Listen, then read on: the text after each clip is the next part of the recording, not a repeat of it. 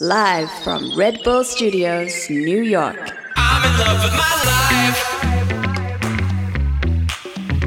life. Hey, this is Mary H.K. Choi, and you're listening to Hey Cool Job, a podcast about jobs. Our guest today is my very good friend, Eddie Huang, chef and owner of Baohaus, host of Huang's World on Vice, as well as the author of Fresh Off the Boat and Double Cup Love. He basically has all the cool jobs. I'm in love with my life.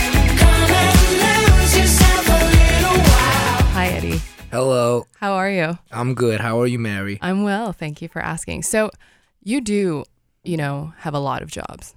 Yeah. What do you say when people just ask you what you do?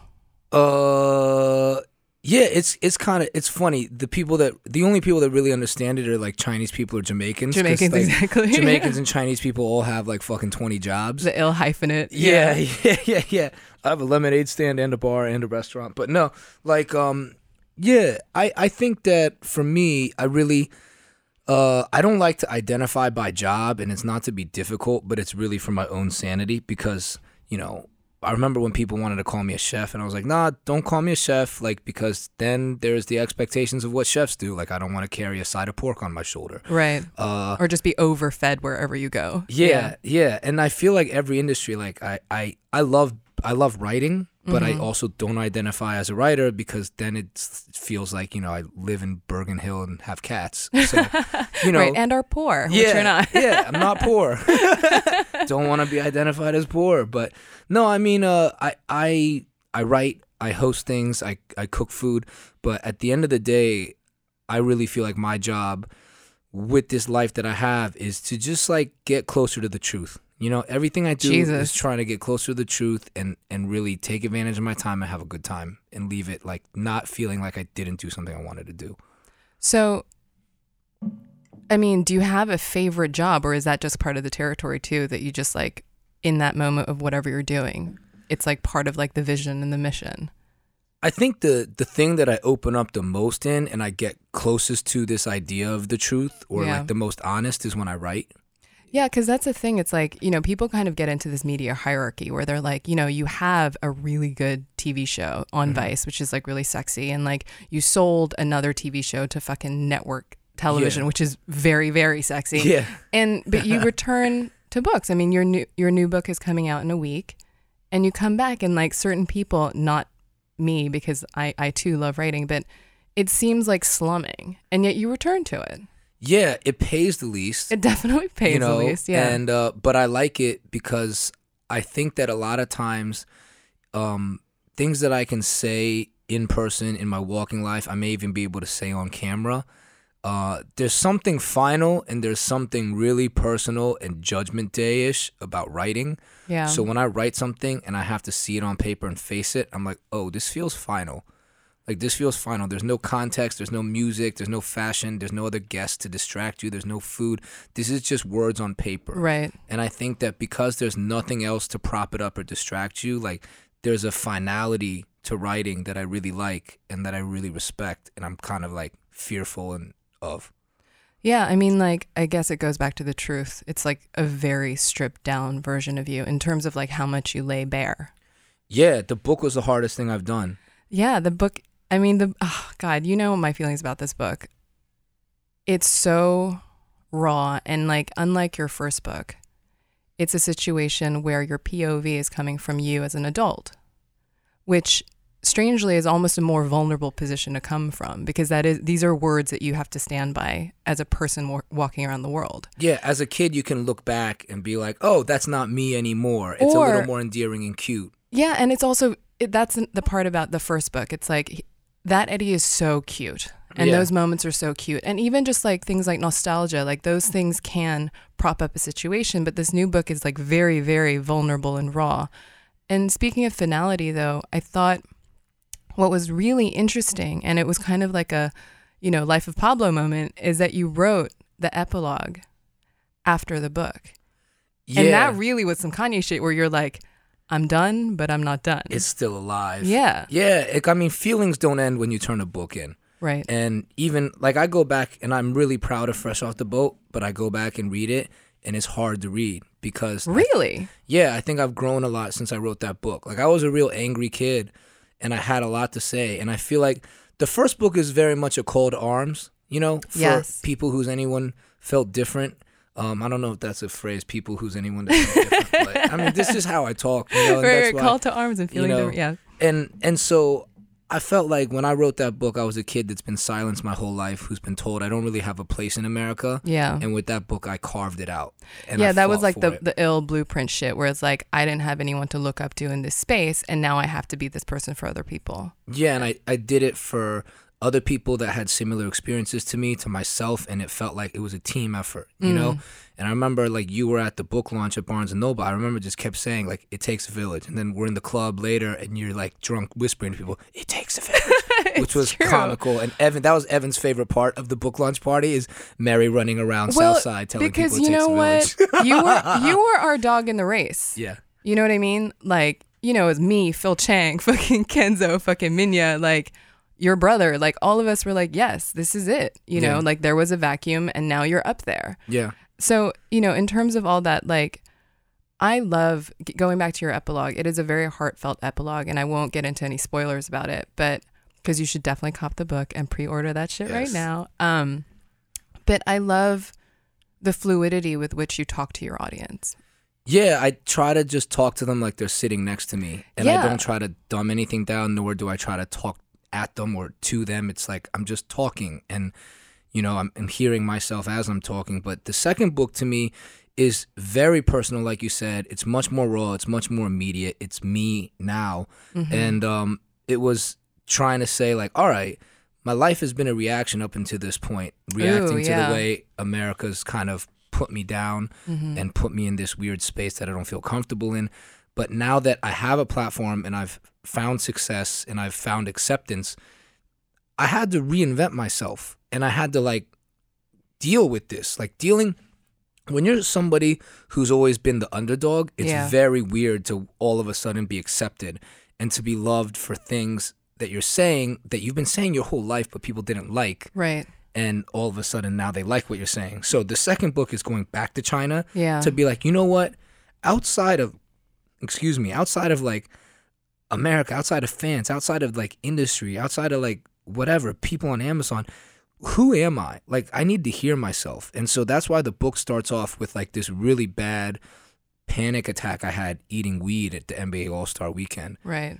And it just That's the like a moment of reckoning. yeah, and the book really runs downhill from the prologue all the way to the end, and it's just this insane trip that, you know, lands me at, at this kind of feeling that at the core of everything we do, whatever your race is Korean, Taiwanese, Chinese, Jamaican, Puerto Rican is that, you know, we look at symptoms like how we dress or how we talk or how we eat food, but the thing that really defines us and our values is how we love each other and the way that like cultures and identities and countries legislate love and and the way that we do this thing this dance that's like the last dance on earth Yeah. i think is really at the core of society and identity Totally. The thing that I found really, really interesting about this book is a fucking, not only is it vulnerable because you're an adult speaking about adult experiences, but as any sort of product of the diaspora can tell you, going home, you know, a lot of us are like threatened by it. Like our parents be like, you fuck up again, and I'm sending you back to yeah, the mainland or whatever. yeah And you return home not only willingly, but you cook there yeah which really is like going home and opening yourself up to like YouTube commenters because that is like people can be really savage about talking about food. And not only that, but like you make beef noodle soup, which is like really everybody's going to have a fucking like opinion on that Yeah. shit. And yeah why? Why be like so open opening up yourself to rejection on like such a grand scale?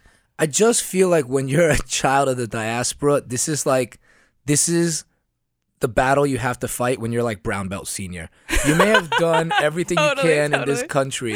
You won if- on some other turf, Yeah. yeah. but if you ever want to be a black belt, you kind of have to go home. And at least for me, because food's meant so much to me Yeah. and my identity, it's like I had to go back to the motherland and make engagement chicken and be like, "Will you have me?" Yes. You know? No, but like who does that? Yeah, That's like it's like was it scary for you? super scary. But that's what I don't think white people realize is they have the luxury of knowing who they are here Yes, and not that- having that challenge. There's this, like, I don't think white people wake up and they're like, man, am I authentically white? Like, we wake up and I'm like, am I actually Chinese? Am I actually Taiwanese? Like, if I go home, what are people going to think of me? And ever since you're a kid, it is like this boogeyman to go home. Yeah. Like you might get athlete's foot, you might get bird flu. There, you know, you might see a dead dog in the market, and you go back. In a world. yeah, you go see your aunts and uncles or cousins or whatever, and they have something to say like, "Oh, he's wasteful." You see like the extra meat on that chicken bone he left, or it's like you see the way he wiped that table. Mm. Yeah, that didn't table's use still dirty. yeah. he just smeared the oil into the table more. You know, Totally. and you're just judged. You're just like, I'm so not good at being savage. yeah, totally, totally. But why why go back and do that once you've had a little bit of success? Was that just like a head check you wanted it going into the next chapter of your life? Like where were you at? to me personally, it's just roots matter a lot to me. Yeah.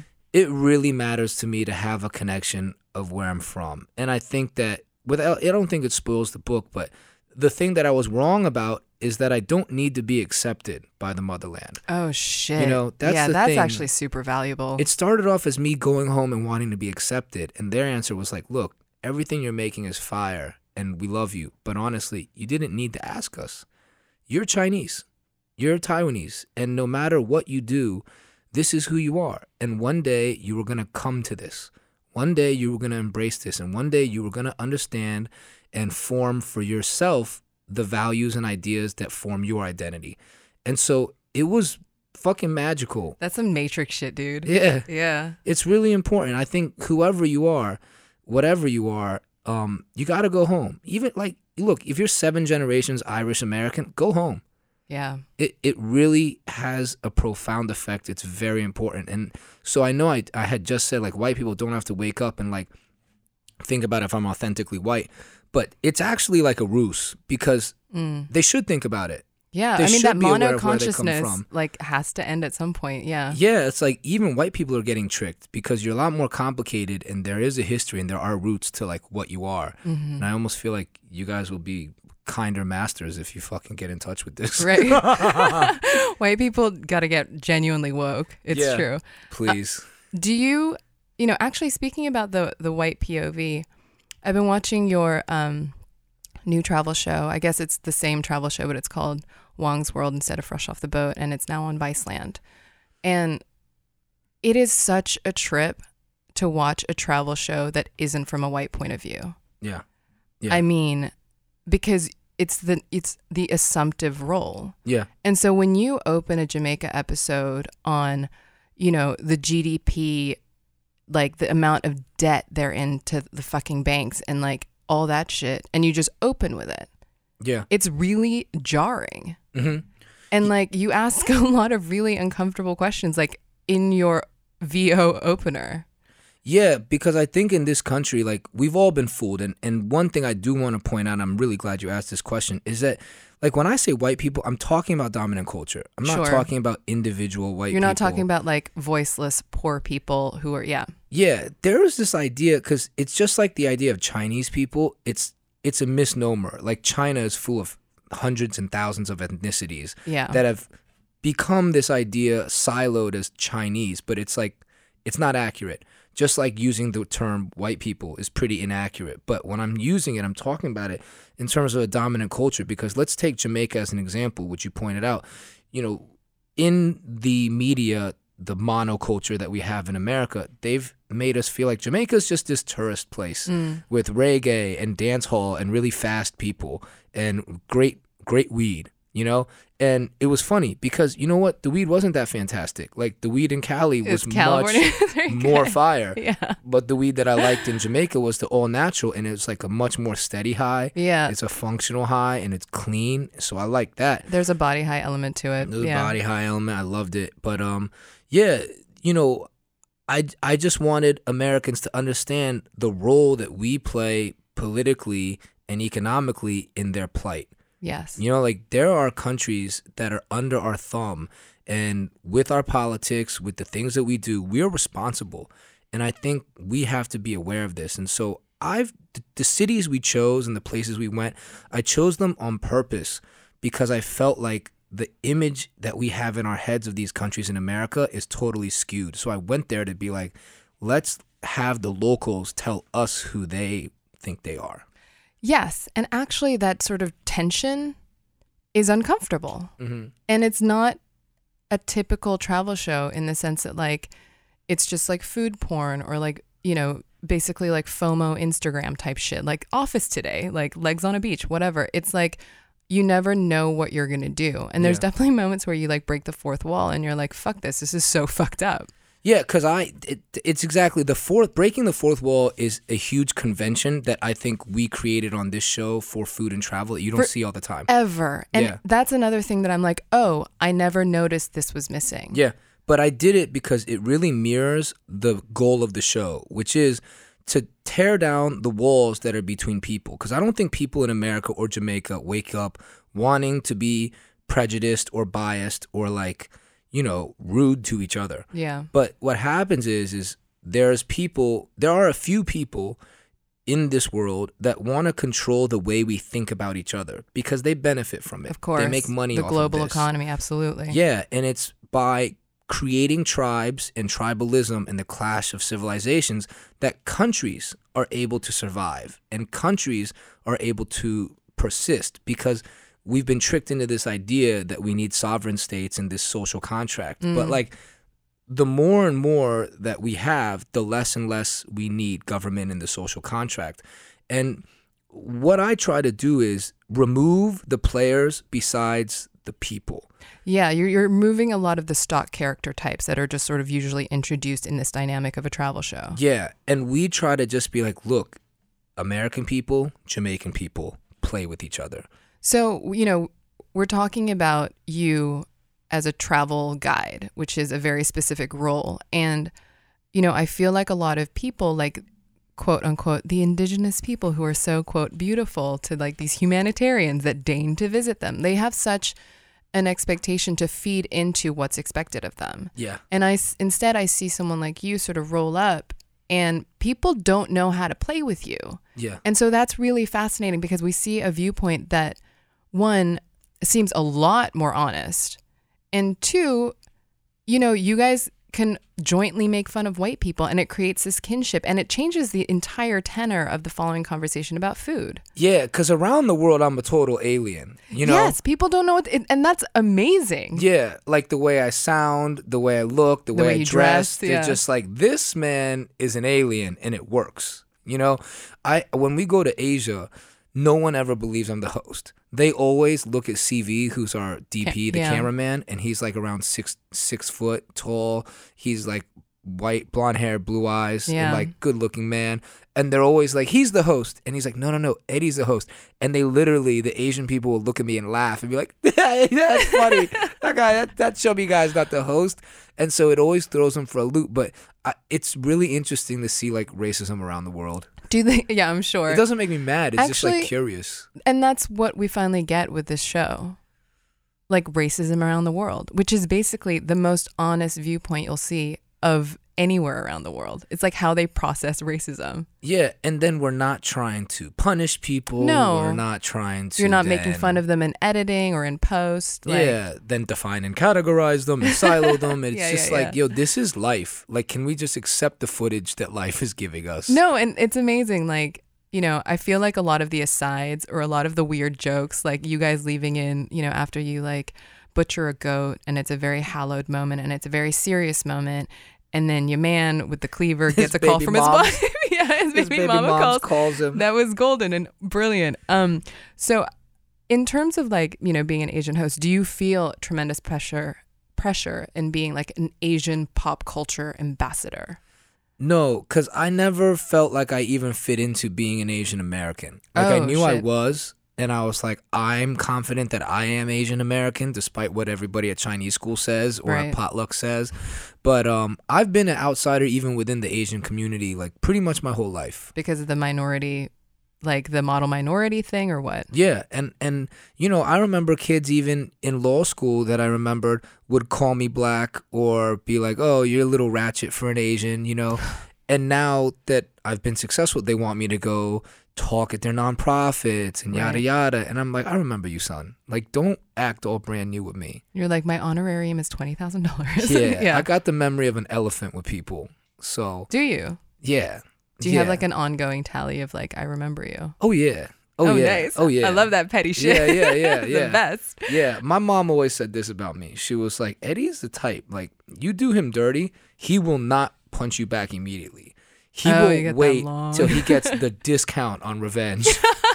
that is so you. yeah. Um, so speaking of your mom, like you know the indomitable Jessica. yeah. So she is The most powerful Jedi. ever ever. Yeah. The Force has always been strong in that Yeah. one. Um, now that she's kind of more public facing, do you feel like protective of her? Nah, I don't need to protect my mom. She for real has like the infinity gauntlet. Like I'm convinced.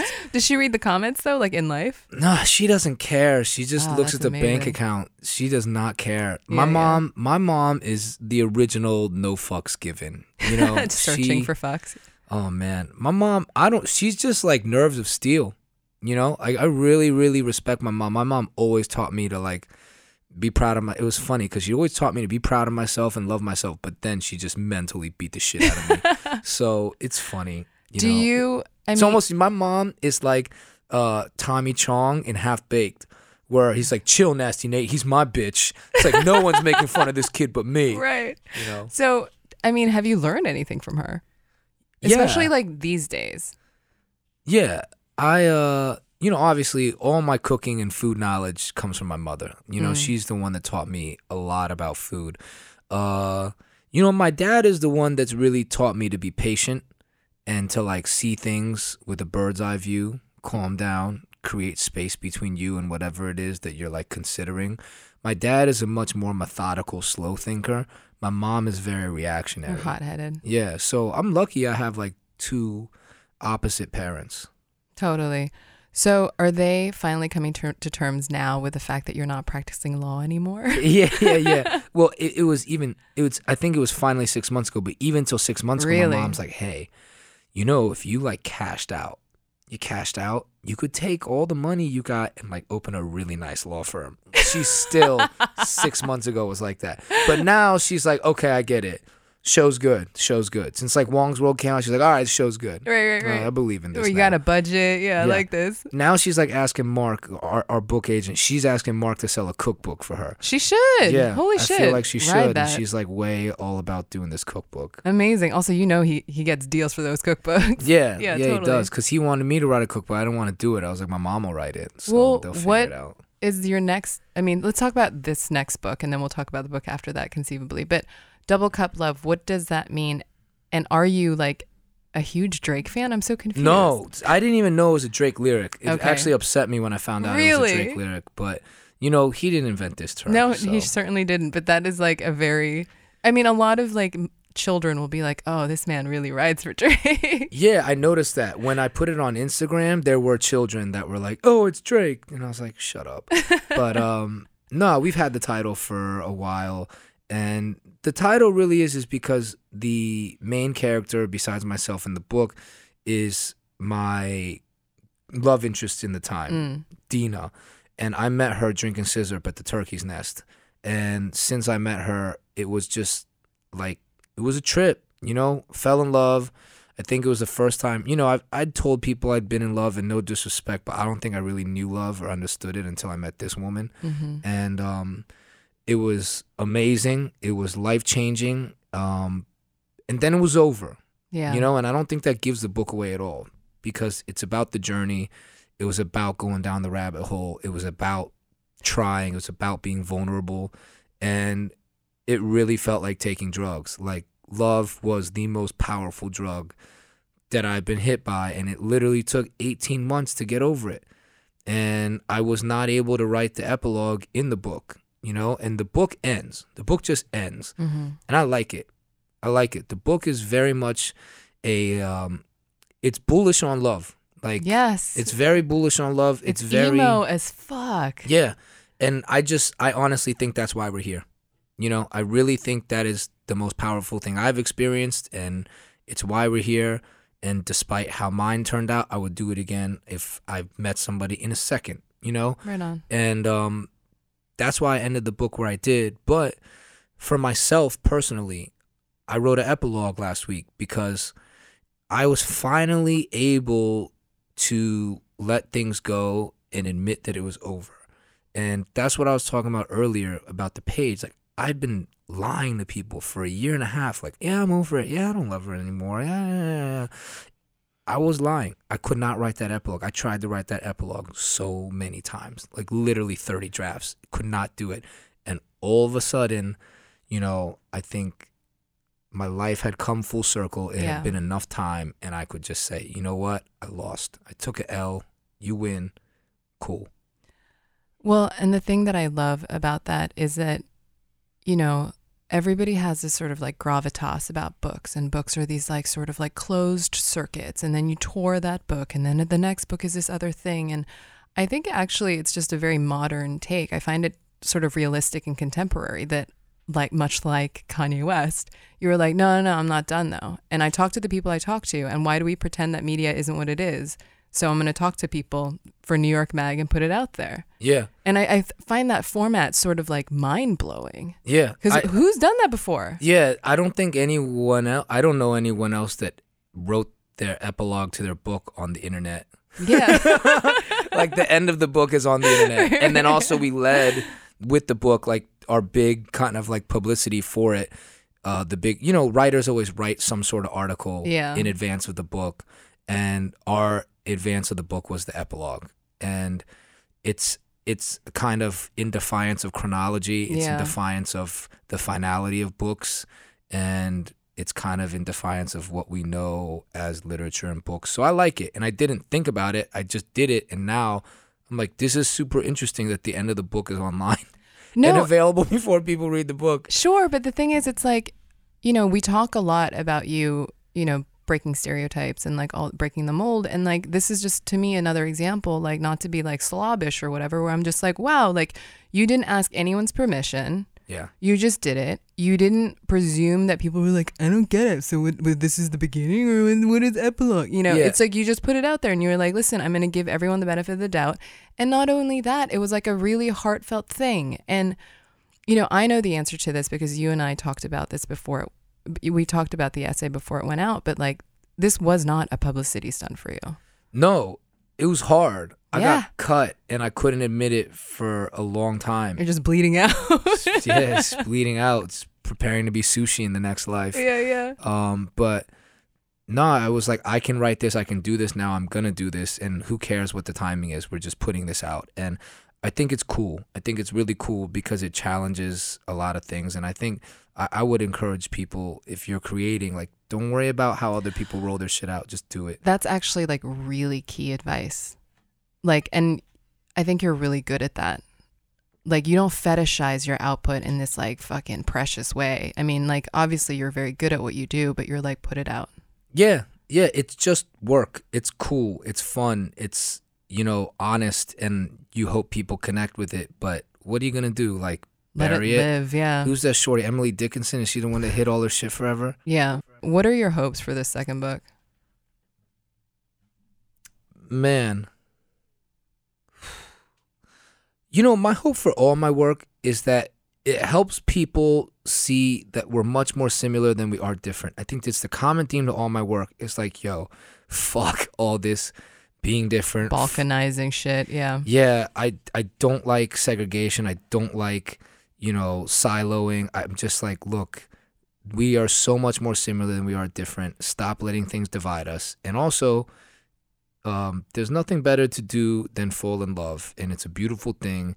And get out of the street and fucking do it. Yeah. Seriously. like young dudes like myself, stop fucking around.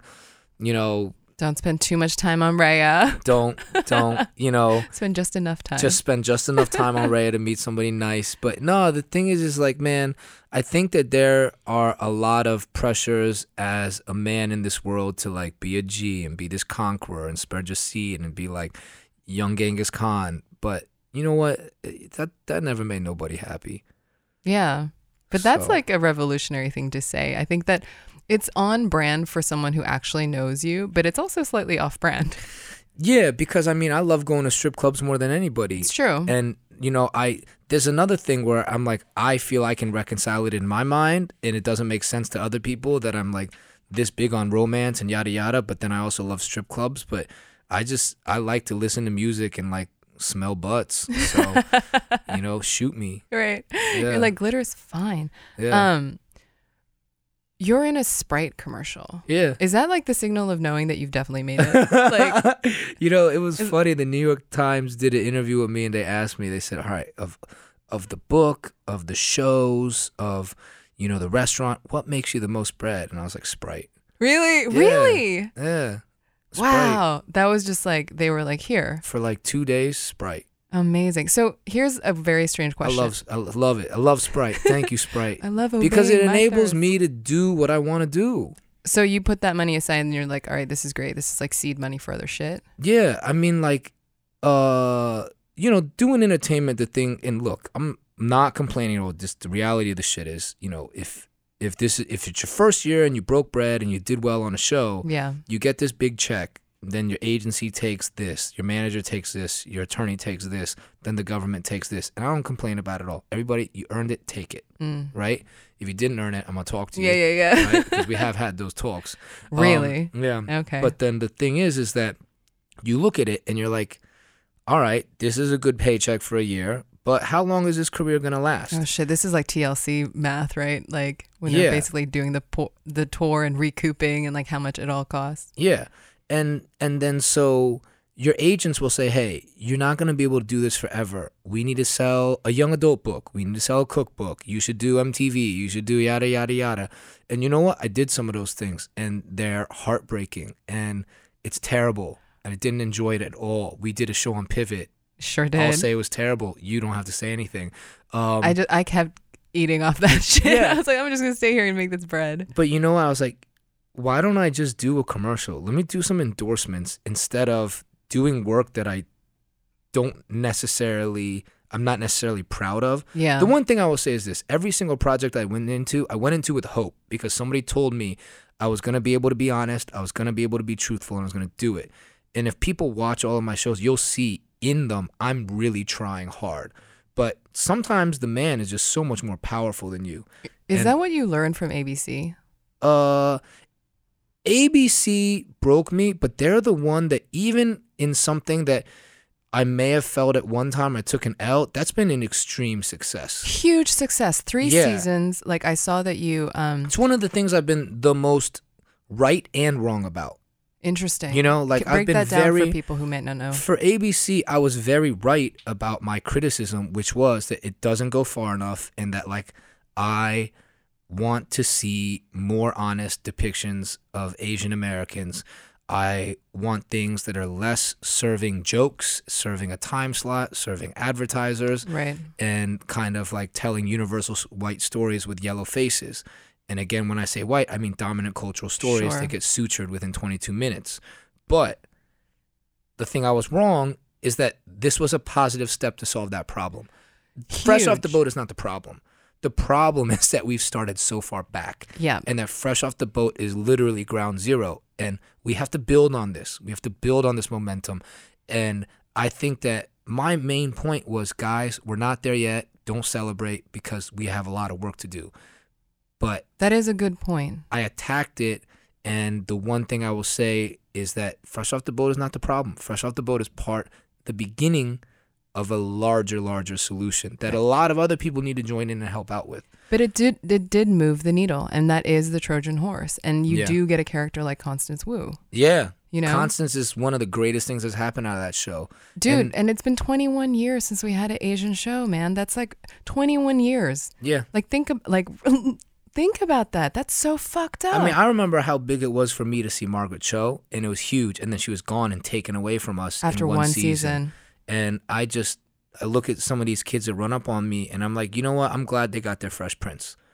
Thank you. And that's the thing. Like they'll take it, and they should. And we, sh- I mean, not that we should be glad or grateful, God forbid. I mean, but it is moving the needle. It's and the like big thing is to not be grateful. It's Yeah. like, look, we got more to go. And, totally. And it's also, you know what? I hope people of dominant culture support us because, to be honest, this is good for you. Like diversity is good for all of us. Like It's good for business. It really is. You know, if America is a business, which it is, it's good for business. Yeah, as soon as we get that like Latin slot, because like everyone's looking for that TV show, like now it's like then we'll be finally moving in a right direction to me. Yeah, I don't know why people fight it or try to be like, I own this country. This is my country. Like we want to tell these stories that are essentially American. It's like you look at look at hip hop and what we've been able to do. It's been great for the American brand. No kidding, and that's in one lifetime. That's like it, within our lifetime, basically. Yeah. And that's not how I see hip hop, but that's how I explain it to people in charge who like have the purse strings. And I'm like, listen, fam, let us people of color create some fire shit for you. All right, because we know how to make this fire shit. It's true. And you know what? Your country's gonna benefit, and we'll export it around the world. And whether you or your kids relate to it or not doesn't matter. It's good for your fucking business. Totally.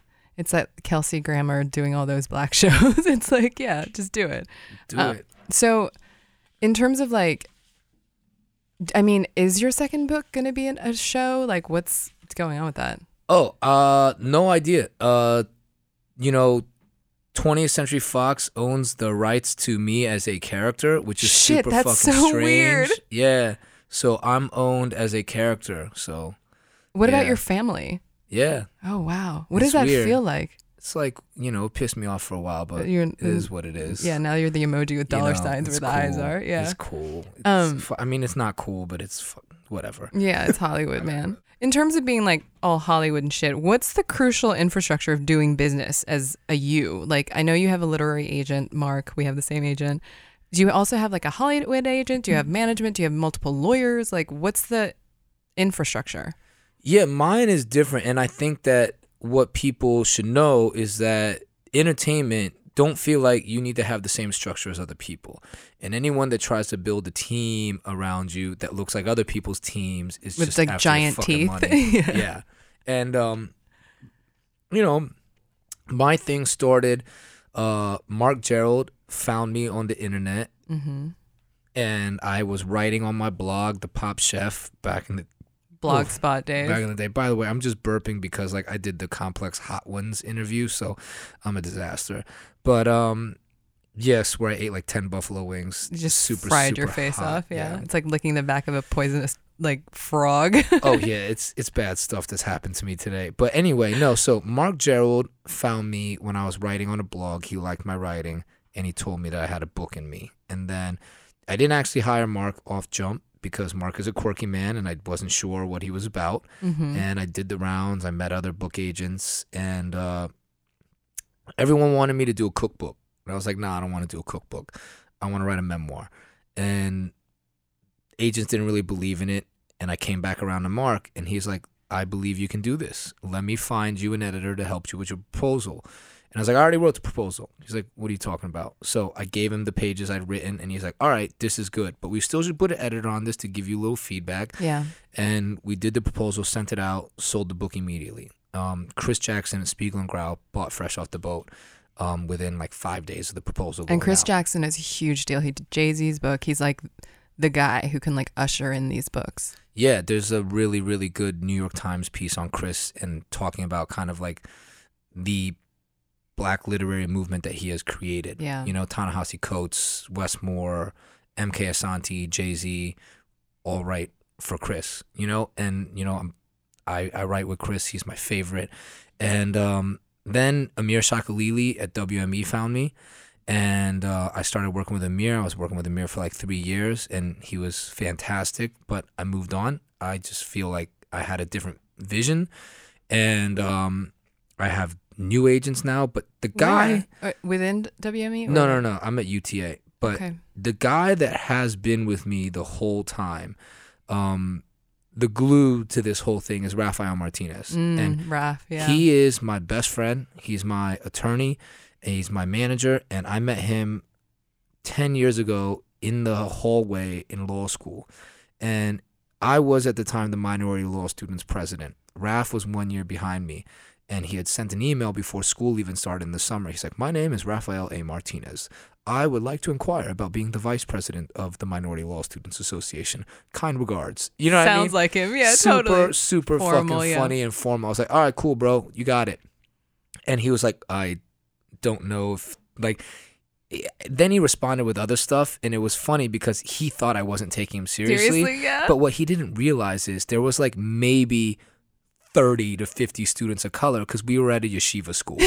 all right. We Cardozo, were- right? Yeah, Yeah. at Cardozo. We were at Cardozo Yeshiva. And I was just like, sure, man, you want to be vice president? Come on in. Like, Yeah. it's it's yours. There ain't nobody else signed up for this.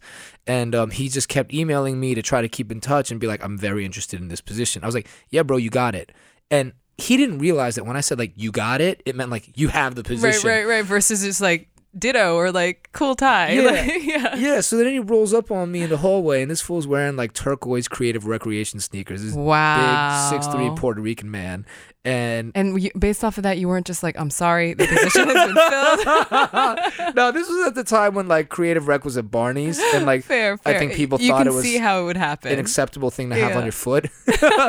and so Raph, Raph has a very, very soft handshake, super funny, very gracious. Hi, I'm Rafael Martinez.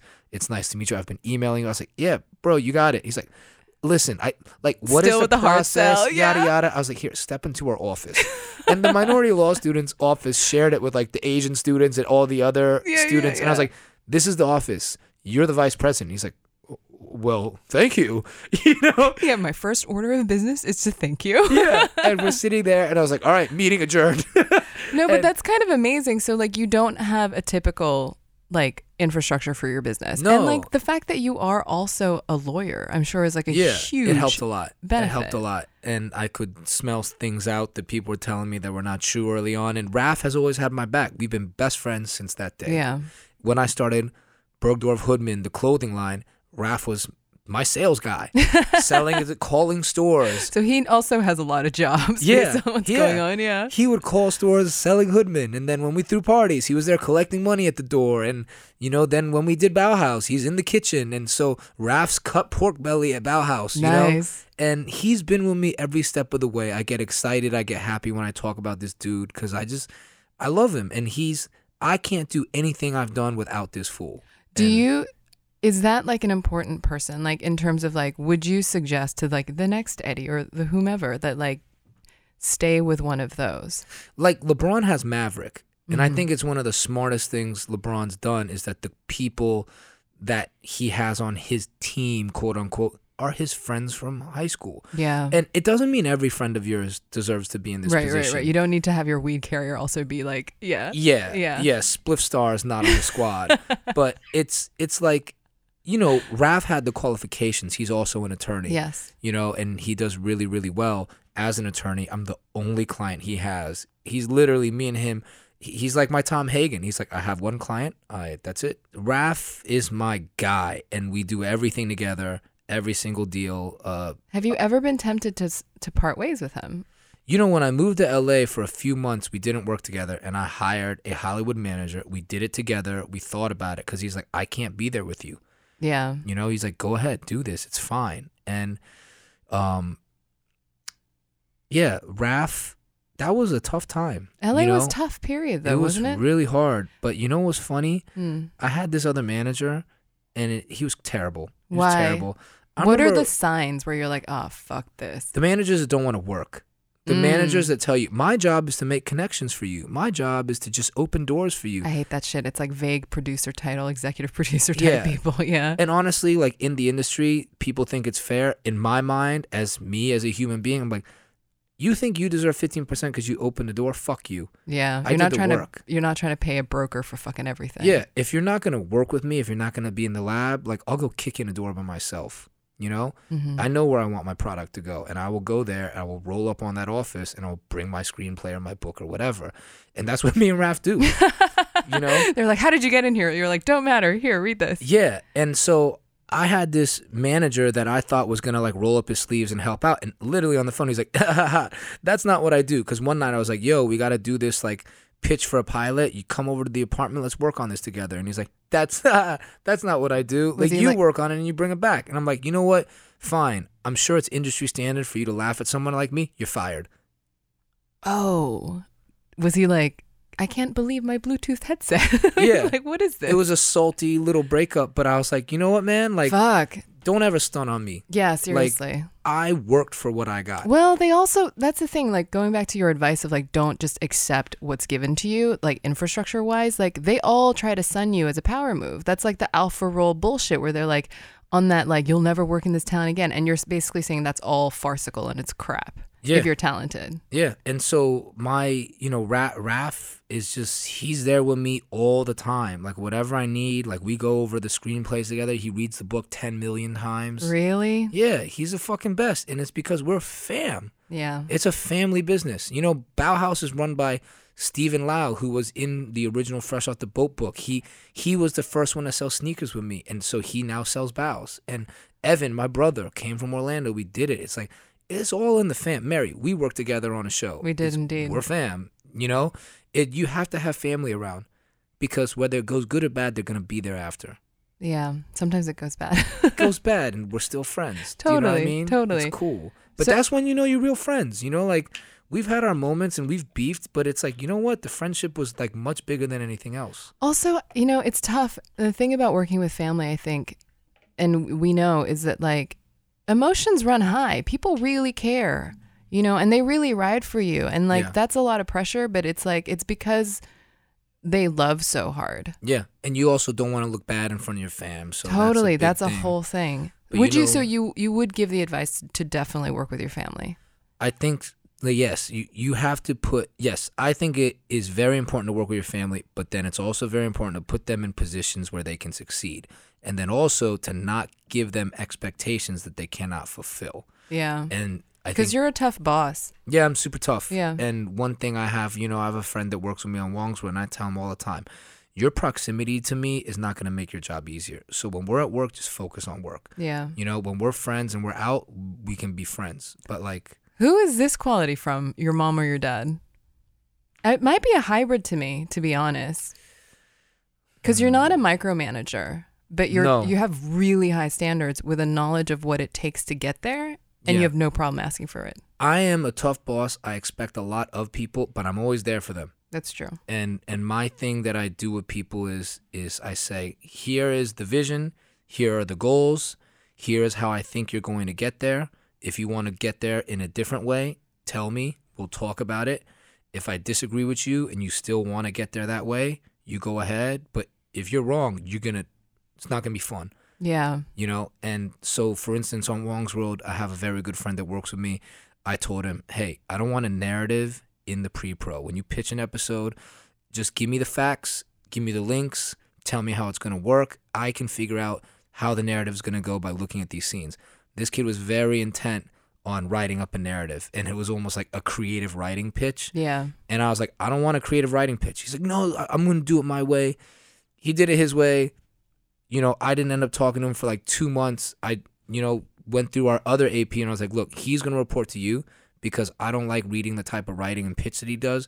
So he's going to send it to you. You're going to take out all of his creativity and then you're going to give it to me and then we're going to make an episode. So he was basically treating you like talent. Uh, he was treating me like a reader on Amazon. Right. like I'm buying a book. Right. I was like, I'm not buying a book.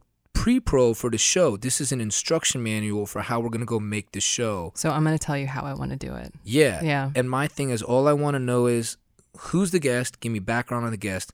Give me the activity that we're doing, and then the schedule, and then we'll we'll figure it out. That's what's tough about TV. I mean, people have like presuppositions about like what Hollywood is like, but it's like the military. People Yeah. have a way that they like doing things, and then they have rank and file, and each rank is very specific, and those job descriptions are very specific, and they're usually all white. And they get some type of way when you're like, no, I don't want to do the prescribed sort of like, you know, structure that you're putting on me. yeah. and Also, it makes and them nervous. It's yeah. Television is a team sport. yeah. And look, the the thing with this kid is he wanted to have so much ownership and control, and it was very ego with him. Like Oh, this is my fingerprint shit, episode. yeah. yeah. And I was like, fam, you know what? I love you. It's not your episode. And FY, it's never gonna be your episode. Thunder. yeah.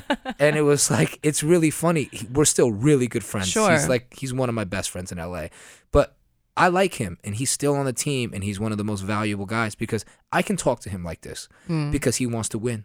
Like that kid wants to win, so I keep him around, and not just keep him around. He earns his spot with me, and um, yeah, with TV, the thing is, it's like people get precious at every step, and there may be an editor that really wants to own the episode. There Yeah. may be the AP, there may be an EP, and you know what?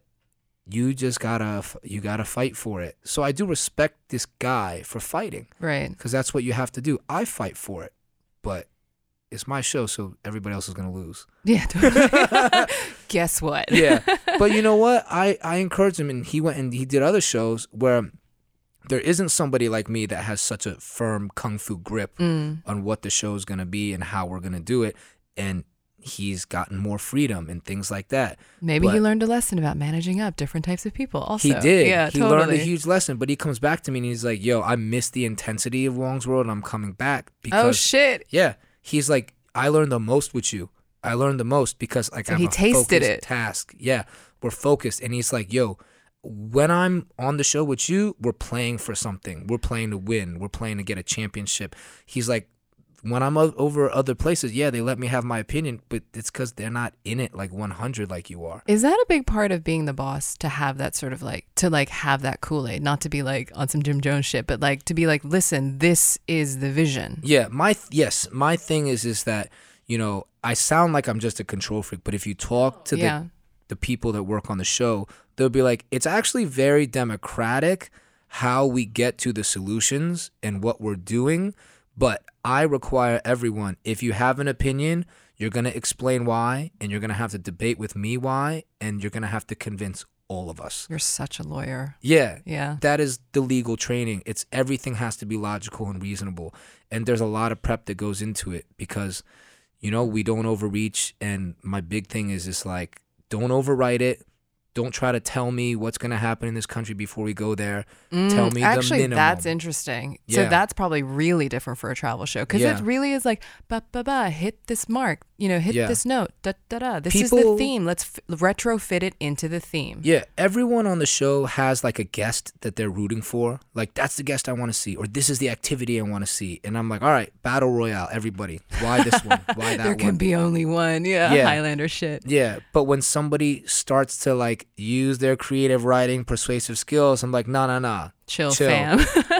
Talk like this isn't about you trying to win this one. Like, who is the best for this show?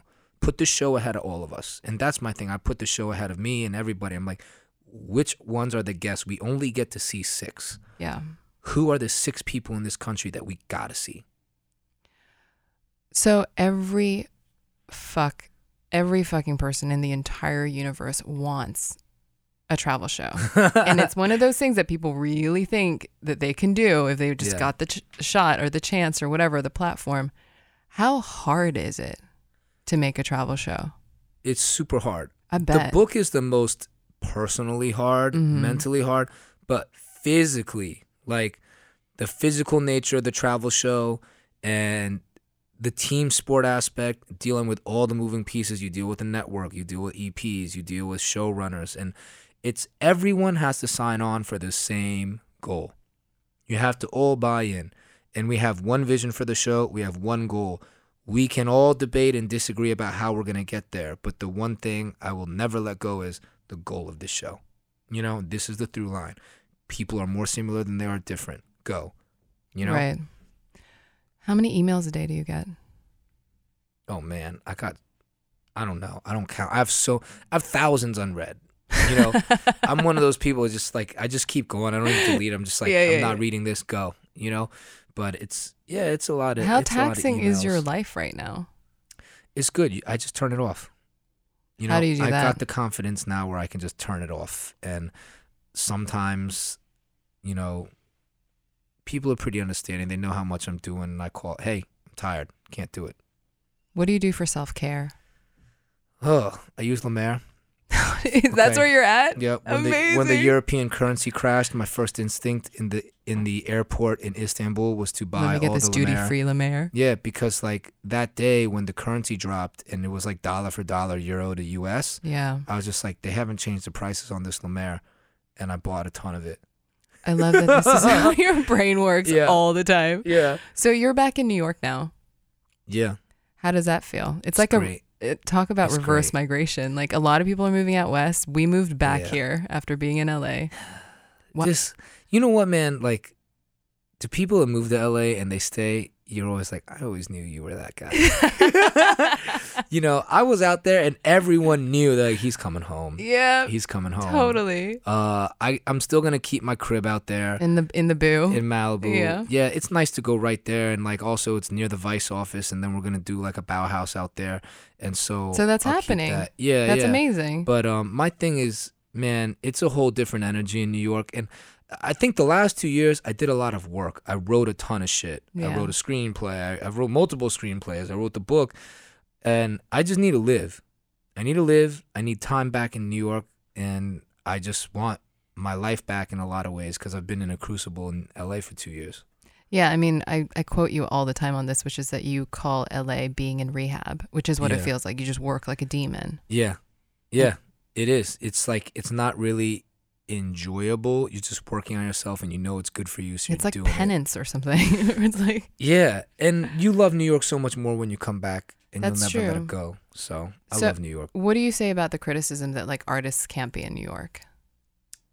First of all, anytime when someone makes like a Blanket big statement, statement. like that, it's like, yeah, whatever. Go write for an online publication. Relax your balls, Yeah, sir. Yeah. yeah. Write for a daily blog. But do you think that this do you think that this place still breeds like culture and Yeah, yeah. I mean, it's a walking city. You know, like I think being in a walking city is no so kidding, that hermetically sealed LA car shit is crazy Yeah. making. LA is like you have to go pick out a needle in a haystack, right? Mm. New York, things just happen to you. Yes, it's, It's the not your choice. Yeah. you know and i think it's very cool in new york because you know your choice in a lot of ways concerning what you're exposed to is taken out of your hands and so things that you may not know you would like or be interested in it, they hit you they just run up on you and it's great And also, I feel like we're constantly um, around young people. Like we can hang out with like a 24 year old at a party and it's no thing. Like, and in your case, you might be dating them. Just kidding. yeah Um, true no, story but you know what I mean? Like you always like meet the next wave of the culture. And like in LA, every cer- certain parties I'll be at, I was like, yo, first of all, everybody's white, which is so sus to me. yeah Second of all, everyone's around the same age. Everyone kind of like has dogs. Everyone's kind of doing the same thing. And that's weird. And so it's like, you know, I say this about San Francisco that it's like when white people have no natural predator. It's like people aren't really looking over their shoulders in a way that people do in New York that Yeah. keeps you sort of nimble and hungry. LA's scene, so to speak, too, is not democratic. It's very one percenter. Like the parties you go to, whatever, even the kids that look grimy went to private school. Sure, yeah, You and they're all trust fund kids. They're yeah, all in the, low. entertainment business. Yep. And the issue is it's a town built on one industry.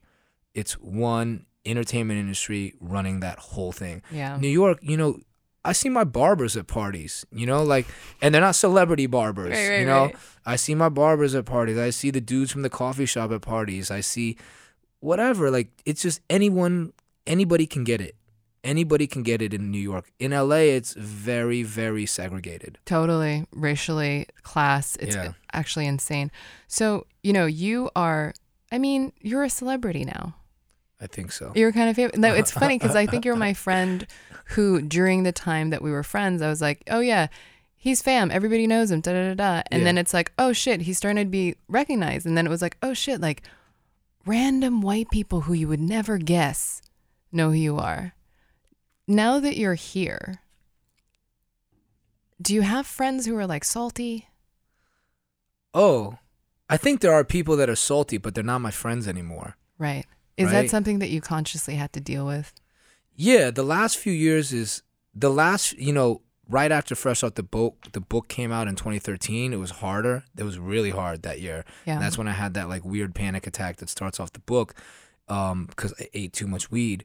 But um nah, I feel like some people the, the ones that were jealous, the ones that like wanted to hang on for certain things, the types of hangers on, the ones that were never my friends to begin with, they're kind of like he left the building Right. you know, like I have no proximity to them anymore. But all my good friends, I don't think it's changed our relationship at all. You you kind of one of my only good friends that asked me about it, which is good. You know, like Well, it's weird. interesting because you that's your brain. You think about it. You Well, know? and also actually, it's one of these things that I would deal with celebrities on such a frequent like basis, just in terms of the type of work I do. yeah, And some people are fucking um, really fragmented yeah. about how they want to be treated. Some people want to be treated like celebrities. I Yeah. think what I've done is the inverse, which is I'm like I'm actually much more proactive about hanging out and asking my friends to hang out, and never letting them feel like I'm too busy. Like you know, I st- we got Mm. Yeah. the wifey's group chat I Yeah, started. totally. right? The group chat's great because I was like, I don't see my homegirls that much anymore, and I was like, let's get us all on a group chat. We'll No, and it's great. we go to, we go shopping together. Yeah, it's fun. Are you at that point where like crazy people are asking you for things all the time, or you're like distant family members like showing up being like, It was XYZ. happening like the last few years, Mhm. and but I think it's settled out because I think I think people understand and they get the sense they're like, hey, he's not going to respond. right, right, right. People learn quickly. Yeah, like Um, for instance, there's a basketball run I go to, and it's a really good friend of mine that runs it. And two years ago, a year ago, every time I go, like it felt like there was a photographer there. Oh shit! I mean, there yeah. was a photographer there. Right. It didn't feel like it. It was like he had a photographer literally there. there. Yeah. I was like, motherfucker, this isn't fun anymore. Yeah. You know. But then I just stopped going for a while, and he got the hint. And I think that next time I go, there probably won't be a photographer. You know. True. So it's weird. People do weird like shit. some Sun Tzu shit, though. You're Yeah. like, you know what's gonna happen. Uh, stop coming. But you know what? People figure it out, and if they care about you and they really want you in their lives, they'll just go back to the way you guys were as friends. Yeah. and that's fine. what is like the most? I bet you have kind of a low key like emotional fan base because like they didn't see someone like them out there, and now they have this person like you know, and so they have opinions and they feel very passionately about it. What's like the most emo fan moment you've ever had? I mean, there's a lot. There's do people like ones. do you, people people like send you like deep introspective like Yeah. mail and yeah, shit? Yeah. yeah, yeah. The DMs are super funny. the DMs are funny. It's from like what you think is in the DMs to like really, really touching shit, like kind of sad stuff where someone, you know, they talk about death or losses in the family or like things they've gone through and they're like, I know you don't know me, but I just want you to know I don't want anything from you, but like you affected me and like there's nobody else that's affected me in this way and I've been dealing and carrying this. And so, you know, it's a lot. I used to respond to everybody Yeah. up until a few months ago and I was just like, man, it's too much. I can't carry all of this. And now I just really focus on the work and I'm like, look, if the work touches you, fantastic. You don't need a personal touch. I don't I don't owe you that. I thought for sure you were gonna say pause or something. Yeah, no. no, but like I think that's another thing that people sort of going back to your thing about how you think love is really, really important and how some people might be like, that's that's surprising to me or ironic to me. You're really emotional and you're really sensitive. Yeah. And I feel like maybe people don't know that. And like I think that when someone slides up in your DMs on some like, you know, problem shit, like you really, you really think about that. Yeah, I think the biggest misconception of me is that I think I'm tough. Do you know what I mean? It's Yeah. that people, are, oh, he's acting tough or yada yada yada, and it's like for the most part, I'm being funny a lot of the times. But you know, I had to learn to be tough because I was the only Asian cat in most of the schools I went to in Orlando. I was always picked like weird shit happened to me. Like I was pushed down a slide when I was like in kindergarten or first grade, broke my arm. You know, like I was pushed down on the floor and called a chink in third grade. Like uh just lots of violence. I've been around a lot of violence. And And- that's not even counting every single microaggression that you had to put up with. yeah, and th- there's a lot of shit, and I don't have enough time to catalog it on the podcast, but there's a lot, and I'm actually I'm a I'm a sensitive dude, and I think that a lot of people that we see as tough guys or whatever, I've gotten to know them, and eh, it's usually sensitive people that have to create this crunchier exterior. Right. The You know. veneer, yeah. Yeah. And so, yeah, uh, it's funny. I feel like the people who don't get it just because they're one note, they're kind of basic. Simple. People are complex, you know, like it's, uh, you know, you may only see certain parts of people because that's what they choose to put on television or Mhm. whatever, but like people are pretty complex. I think deep down, we're all very emotional. True. Yeah. So last question. You're fucking prolific. You're you like make shit all the time. What is the next thing that you really want to do? Uh, I want to make movies, so I've been writing screenplays and stuff like that. I really, you know, movies are the things as a kid I really, really liked. Are they autobiographical or are they? No, they're not autobiographical. They may, you know, I think that anytime you write, you have to write from an experience that you had. Sure. But they're they're fictional characters. I'm into fiction now, so um, yeah, I've given up a lot of myself nonfiction, and it's very expensive. yes, you know, emotionally and so- psychologically. Yeah, I'm I'm I'm creating um, stories and characters, and I'm doing it with film, and I'm excited. Sounds good. Yeah. I'm excited for you. Yeah, it's going to be fun. Thanks for having me. Thanks for coming. All right. To Red Bull, our proud sponsor. Love them. Bye, Sprite. All right.